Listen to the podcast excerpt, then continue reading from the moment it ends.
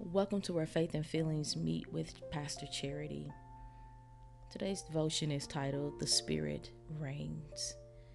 In John chapter 14, Jesus promises the disciples and us that while he will leave, the Holy Spirit will come and keep us, comfort us, and remind us of all that Jesus said and did.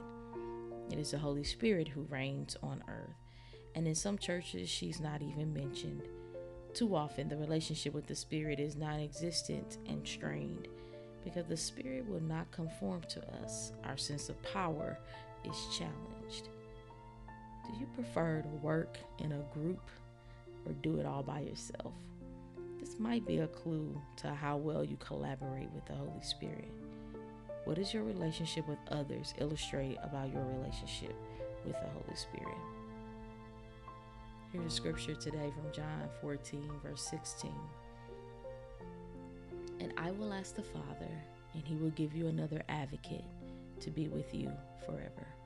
This is the Spirit of truth, whom the world cannot receive because it neither sees him nor knows him. You know him because he abides with you, and he will be in you. Let's pray. God, today as we pray, May we make room for you. May we make room for your spirit to live and move and have its way in us.